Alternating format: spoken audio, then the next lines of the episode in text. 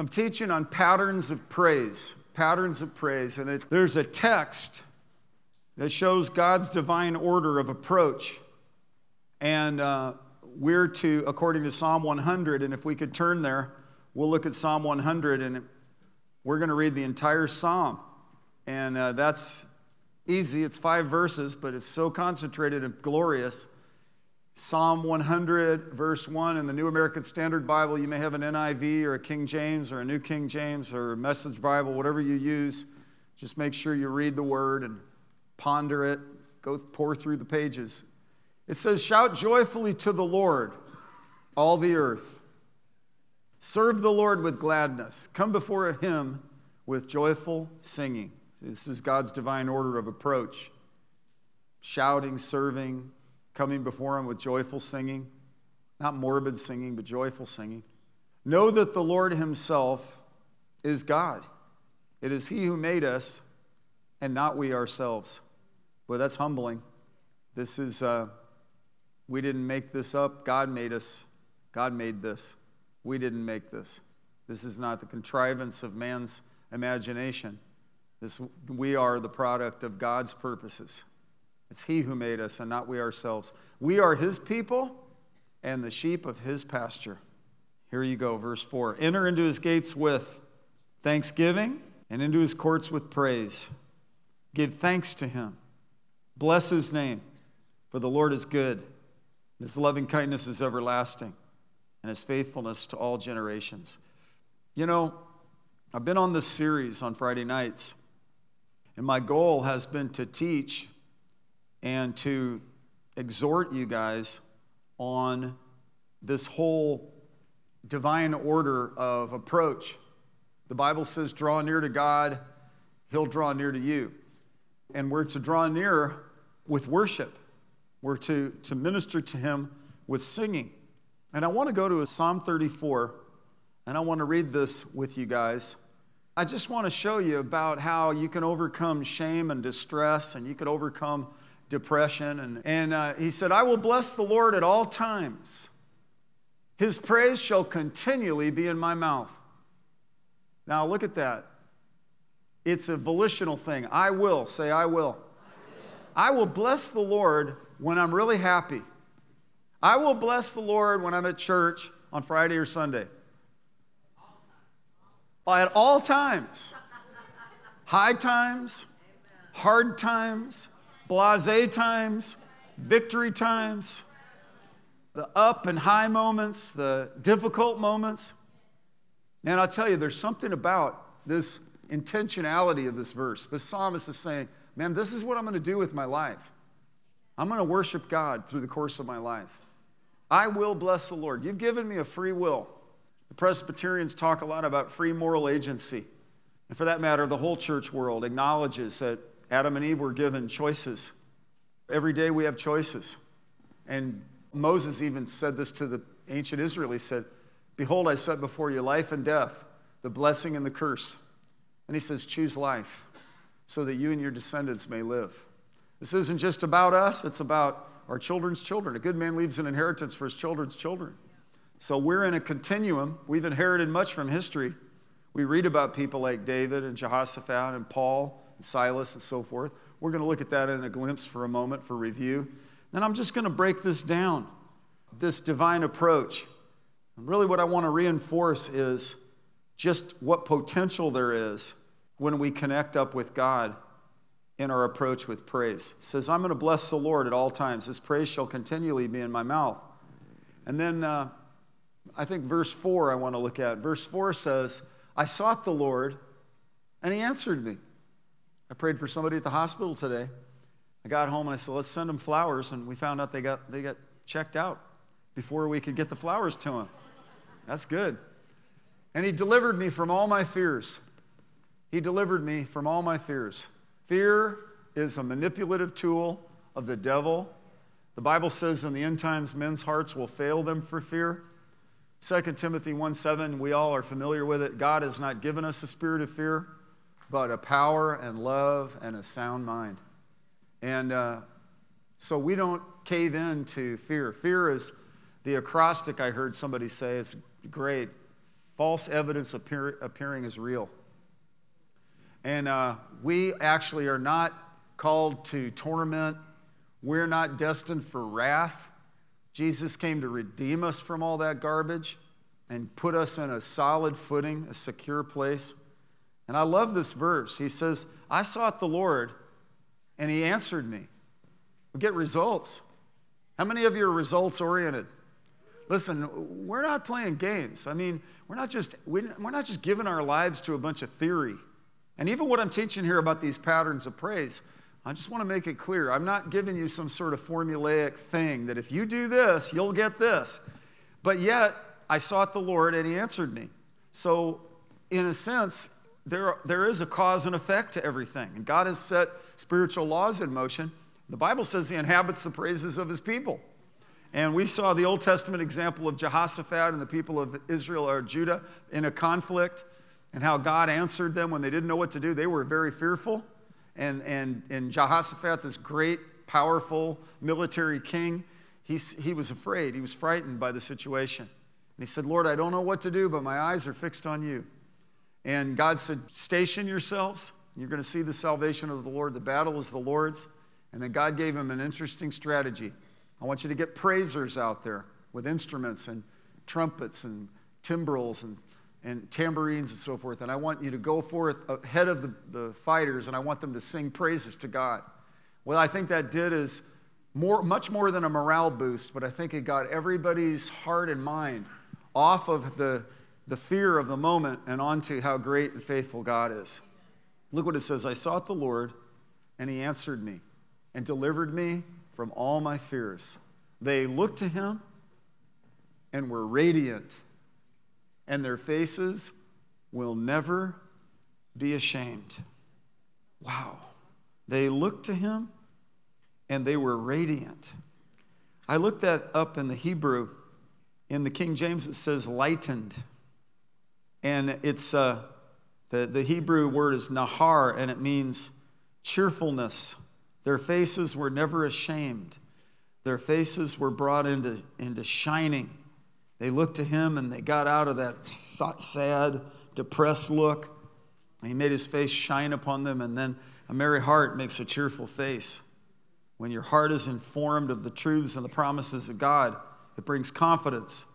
And getting back to that, delivered me from all my fears, I noticed an interesting uh, translation or definition in the Hebrew from all my fears, the Hebrew word for fear means what we think a fright, something startling or upsetting, upsetting or unsettling. But it's also translated as a granary or a barn. Now, I looked at that and I thought, how can this word for fear also be barn? And then I started to meditate on this and I thought about how fear, like faith, is planted as seeds of thought. And that they were, this psalmist was, he had a lot of accumulated fears, almost like a collection of them. Like, like you drive by uh, in Alton, they have, they have a granary there by the river, big giant silos, beautiful silos in Alton. And uh, farmers will come with the grain they've collected and they'll fill the seeds up in those things and, and it'll be stockpiled. Uh, and that's a good thing. That'll feed people. This, this, we live in the breadbasket. Isn't it great? We live by all these beautiful farmers who provide food for us. Thank you, Jesus. Uh, but in the negative, this psalmist is saying when you have a barn full of bad seed in your life, God will deliver you from that whole silo full of freak out material that gets up in your headspace and in my headspace. He's the glory and the lifter of our heads. I sought the Lord, and He heard me and delivered me from all my fears. I think of the men and the women who have transitioned in business situations in the course of my pastoring, and the ones who've asked me to pray for them, and I've gotten in there, you know, though I'm not in their problem, I've been invited in to participate in terms of agreement as a pastor to get in there and hear from God for them and uh, with them and you know do my part pray in faith and so forth and if god gives me anything to offer that occasions of counsel and I've watched concern on the breadwinners. I've watched these shifts and trends in the society like you guys have. And uh, Like David said, I was young and now I'm old, and I've never seen the righteous forsaken or God's seed beg for bread. And I've watched people that came in con- with consternation, but looked unto him, and they were lightened. They were helped. Their faces shined. What does it say? I sought the Lord, and he answered me and delivered me from all my fears. They looked to him, and they were radiant. wow. Do you know I visited a man. Doctor said he won't come out of the hospital. But while we were together, the respiratory person took the thing off his face and gave him just a nose thing, and he was so relieved. And he just got he just got really strengthened, and he got better. He said he got better, and it was like, well, you know, he could just bust out of there and just have an extension. But the thing I want to say to you is the, the security, the radiance on this man's face in this stage, even in this challenge in his elderly life. You know, and I'm, some of the pastors are nodding because they visited him as well. It's very interesting. Not a morbid, dull, diminished thing. They looked to him and they were radiant. And uh, you shine with uh, the light. God is light, and we're children of light. And when we look to him, that light gets on our countenance. He's the glory and the lifter of our head. A merry heart makes a cheerful face. A merry heart has a continual feast. A merry heart does good like a medicine, but a broken spirit dries up the bones. There's a mending going on as we're pondering these things. It's not just uh, the power of suggestion, it's the power of God's word. I'm not just suggesting to you, I'm preaching and teaching what this, the scriptures say. And um, they looked to him and they were lightened, they were made cheerful. I mean, this is pretty exciting, really. And they, their faces were not ashamed. So I read these devotionals, and a couple days ago I read in the uh, God calling, it says, See, my children, that even in distress, the first step is praise. Before you cry in your distress, be sure to bless the Lord, even when troubles seem to overwhelm you. This is counterintuitive. Our emotions don't necessarily like this but this is, in fact, God's divine order of approach. And I want to show you what this makes you do and what this makes you not do. He said, This is my divine order of approach. Observe this always. In the greatest distress, search until you find cause for thankfulness. Then bless and thank. On my day off, I found a little pond and I was fishing for bass. I took a little ultralight with a jig to catch bluegill and crappie. And then I took a larger uh, bass rod with a Texas rig. It had a big hook, oversized hook, a rubber worm that was laced onto it, and above it was a slider bullet weight. And I was fishing and I was just having a peaceful time. I was just, you know, enjoy, enjoying the sunshine and recovering from the weekend's work, you know, and just trying to just decompress with a little bit of fishing, and I was figuring out where the fish were. And I thought, you know, it's autumn and they're going to be feeding, and I'm going to catch a big, maybe 10 pound bass. You know, so I'm fishing. That's what you think when you go fishing. But I, I snagged a tree branch, and when I snagged the tree branch, I did what I always do. I reel, I reel up to get right up to the branch, and then you pull it to get it out of the so you can recover your lure. Uh, only you, you're supposed to pull away and put your face away. So for some reason, I just was, I just had a lapse. And I pulled, and it just came right out of the tree, and the bullet weight hit me right in the open eye.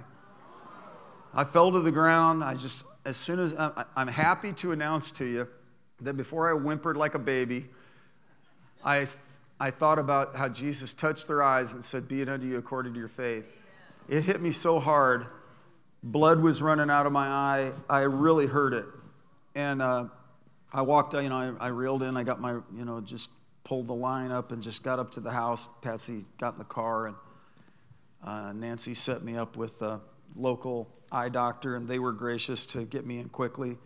And I'm happy to announce God protected me from my uh, negligence as a fisherman. And you know, it's like, well, what? How? How did that happen? It's just, just foolishness. I left my sunglasses. I think if I had had my sunglasses, they could have acted as a shield. Uh, but such is life. And yet, God delivered me. And you know, instead of going, if God really loved me, then how did this He allow this to happen? It's like, God, thank you for what didn't happen. I know why it happened, because I was being a doofus. I, you know, and I've realized now bass fishing is a contact sport. right? It's not, yeah. So they call those bullet weights for good reason. But in distress, we've got to look for something to be thankful for. So when the flood of 93 hit, I had to look for something to be thankful for. And I was thankful, for example, that God gave us a prophetic heads up to prepare the church for cleanup. And the Lord had instructed me don't have people run off everywhere to sandbag, save their energies, save your leadership quotient, and blow the trumpet for the church to prepare to do cleanup. So I thought it would be in St. Charles or St. Genevieve or one of the low lying areas. No one here really had any uh, comprehension that this valley itself would flood because the agricultural levee wasn't really up to par. Long story short, instead of getting into depression, I was able to recover and get into thanks and praise. And this is, I think, really what this describes as God's divine order of approach. Patsy and I did this yesterday. We drove around and we just decided to settle on some things in prayer and praise and just started dealing with some things. We don't have time to go back to it to review it, but the Old Testament example, you could write this down and read it later. Second Chronicles 20, when Jehoshaphat had three different armies coming at them, and he said, God, what should I do? And as I said, you know, he put the praisers out there. And uh, the, well, I will read this one part because it's just so strong. It says in verse 22 when they began singing and praising, the Lord set ambushes against the sons of Ammon, Moab, and Mount Seir, who had come against Judah, and so they were routed. Hallelujah. So when they were worshiping and praising God, the Lord did something amazing. And it says in verse 21 Give thanks to the Lord for his loving kindness is everlasting. That's an Old Testament example of a very challenging national crisis and how God compelled the people of Judah to worship the Lord. And when they did, they got a great result. New Testament example, famously, Paul and Silas, Acts chapter 16, verse 25. At about midnight, they had cast a demon out of a slave girl with a spirit of divination. You imagine this? They got thrown in jail for setting somebody free from a demon. Crazy. Society's crazy. 2,000 years ago, it was crazy. It's crazy now.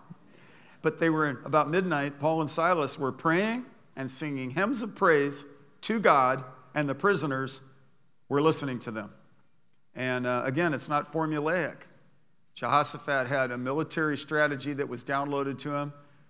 It was God's idea we now have the benefit of reading about it in history from history. And we have a developed point of view where we can look from antiquity and we could see what people did in their respective generations. With Jehoshaphat, he got a great result. The enemy routed against each other and ambushed each other. And then they had, I think they spent three days collecting the spoils.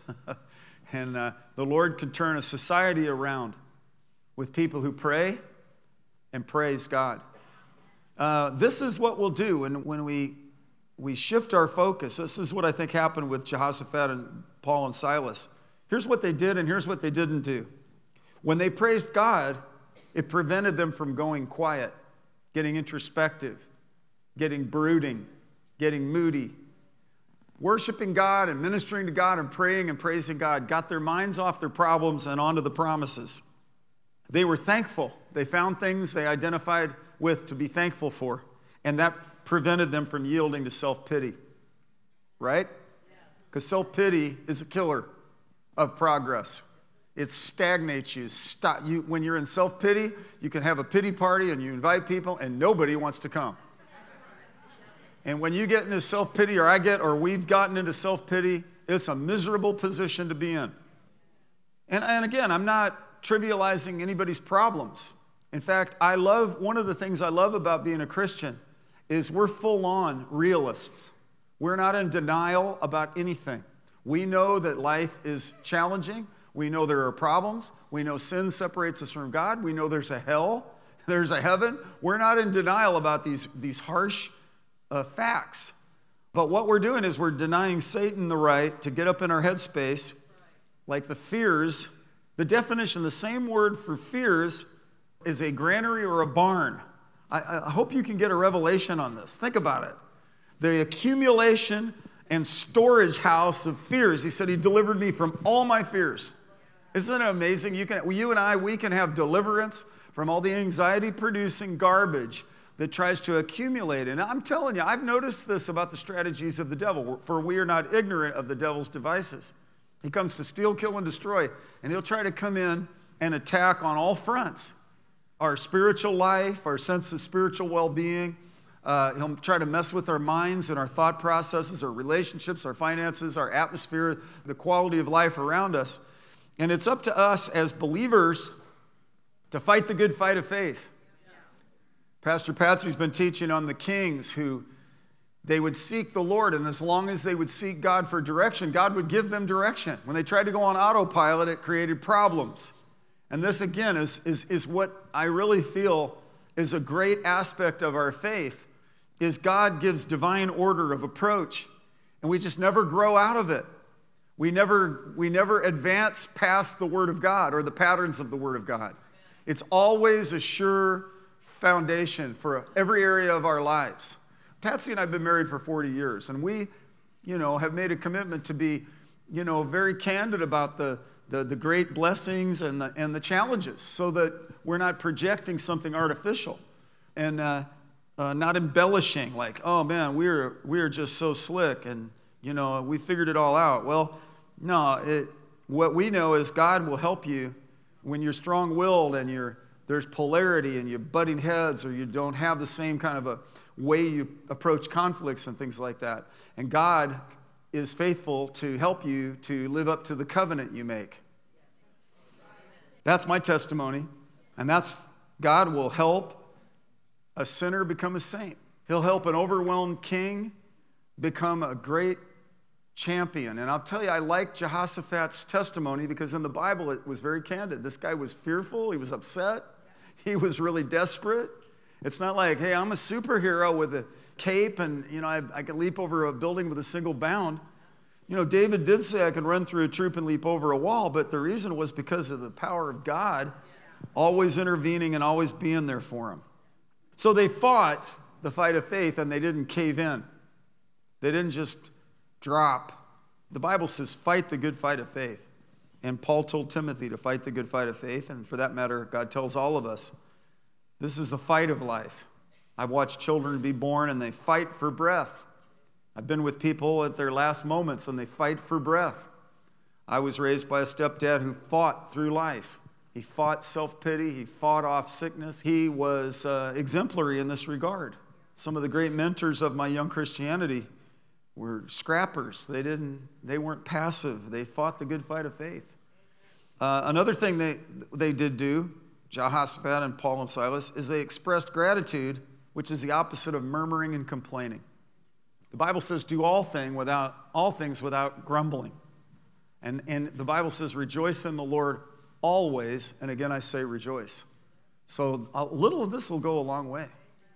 And, and I hope you're doing great right now because I, I want to supplement a good thing.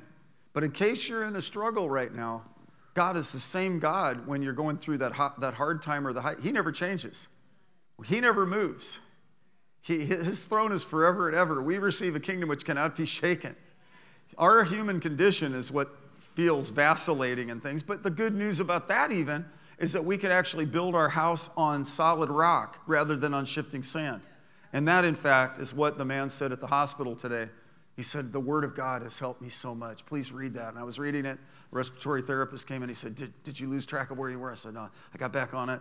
I was reading it to him, and it was feeding his spirit. It was feeding his spirit. And it wasn't like, Well, I'm a clergyman, and here's my hospital visit, and I'm going to, here's my text. No, it's like life to life. Life to, it's the same thing tonight. Preaching. It's a fascinating thing. That's why I love being in meetings where I can just hear the word. I love coming to my own church when a guest speaker comes, and I just take so many notes, and I get so excited about getting what's the Lord saying? You know, this person has studied and prayed And oftentimes when our guest speakers come, I have a relationship with, with the, the, it's a relational kind of a thing. And I'll say, hey, you want to get together? You know, I actually, I want to prepare tonight. And just, I have my notes and stuff together, but I want to really work on it. Like, God bless you, man. Okay, we'll fellowship later. And that's like, and, and it's like rapt attention. It's like, come on, Lord, feed me. Blessed are those who hunger and thirst after righteousness, for they shall be filled. And I think praise and worship keeps us from becoming apathetic. I think there's no complacency in here right now. In fact, during the praise and worship, there's just an involvement. Where else can you? It's not a sing along. We're connecting with God. This is God's divine order of approach. Enter into his gates with thanksgiving and into his courts with praise. I've actually found I have a lot of requests and petitions. I have some spiritual battles, big time responsibilities like you do. But yet, there's something about the atmosphere that worshipful, faith filled songs of praise, cheerful, joyous singing. Shout unto God with a voice of triumph. And sometimes you do it in a whisper when you're alone, you know, like if I remember driving around with my dad, and uh, I would just start praying in tongues. I'd start worshiping. and He'd go, Excuse me? I said, uh, and I would forget we were in the car together. So I had so much pressure on my life. And he was, he was a new guy in the church. So he would be like, Excuse me? And I would be like talking in tongues. And he'd be like, Excuse me? I said, uh, uh, Yeah, uh, nothing, Dad. Yeah, it was just, and, and uh, I found my. I found myself doing this in different places, and you just kind of catch yourself. Uh, but we're to praise the Lord at all times. The gladness that comes to your heart, the light that comes on you, the burden that's rolled away as a result of looking unto Jesus. They looked to him and they were helped, made his face shine upon us. They looked to him and they were lightened, they were made radiant. And in fact, getting back to this devotional, the shame and distress will be lifted too. Psalm 26, 6 says, So I will compass thine altar, O Lord, that I may publish with the voice of thanksgiving and tell of all your wondrous works. There's something about magnifying the Lord and talking of his wondrous works in a very deliberate and intentional way. We just take a moment and go, you know, remember when the Lord did this? Remember when this happened? We prayed and the Lord turned this around. Yeah, I remember that. Thanks for reminding me. You know, this happened once. Really? Wow. Tell me again. They went positive and it prevented them from going negative. You go in there and you minister to the Lord. It's not like a suspension of reality. It's not like denial. It's not like, I'm happy, happy, giddy, giddy, happy. It's like, I am happy because the big deal's covered. And I'm, you know, even thinking, I remember in the atmosphere I became a Christian in Southern California in the early 70s, the counterculture, the hostility, the, the race divide, the, the cultural divide, it was strong where I lived. It was concentrated where I lived. It was rough. There was a division between generations. There was much of a generation gap. We're the young people. We've got our own music. You're, you know, you're old. There was an attitude, disrespect to authority, and so forth. And yet, God just reached in with His love and stirred up the denominational church and moved them from religious formalism to a new birth experience and baptism of the Holy Spirit. And amazing people that would normally not have become comrades had camaraderie. Uh, there were people that were being saved from such extreme things and being delivered from so much sin. And there was so much gratitude and so much positive kind of testimonies. There was like constant atmosphere of testimonies. Some of you I've known your whole lives. But then there are entry people that are new right now, and I, I, welcome you. I was that guy. I'm now the guy that's been here a long time, but I, I relate to you. I relate to the new people. And we, we must, as a church, uh, be fresh and, and, and help people to come into the connection with God and enjoy the Lord and walk with God in the fullness and the wonders of His works and His goodness. Praise cured depression, fear, doubt, and unbelief. In Jehoshaphat's experience, and for that matter, all of Judah, for Paul and Silas, to where the atmosphere that was set by prayer and praise caused the, the jailer's household to be saved. And I, you know, I'm, I'm just convinced that we can do something about the situations we're in right now as individuals, collectively as a church family. people like us all over the world, we can pray, get in position with God, and uh, we can see some things uh, completely turned around. How many of you are married? Okay, then I lose blessing on your marriage. If the shoe fits, put it on. I'm believing God for you to have a breakthrough. If you're doing great, I pray it just stays great and strife doesn't strife doesn't cultivate in your world, okay?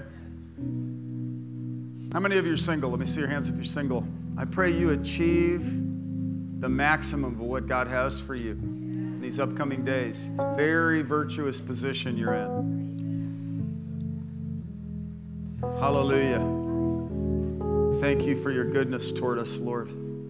We lift up holy hands without wrath or doubting. We worship you.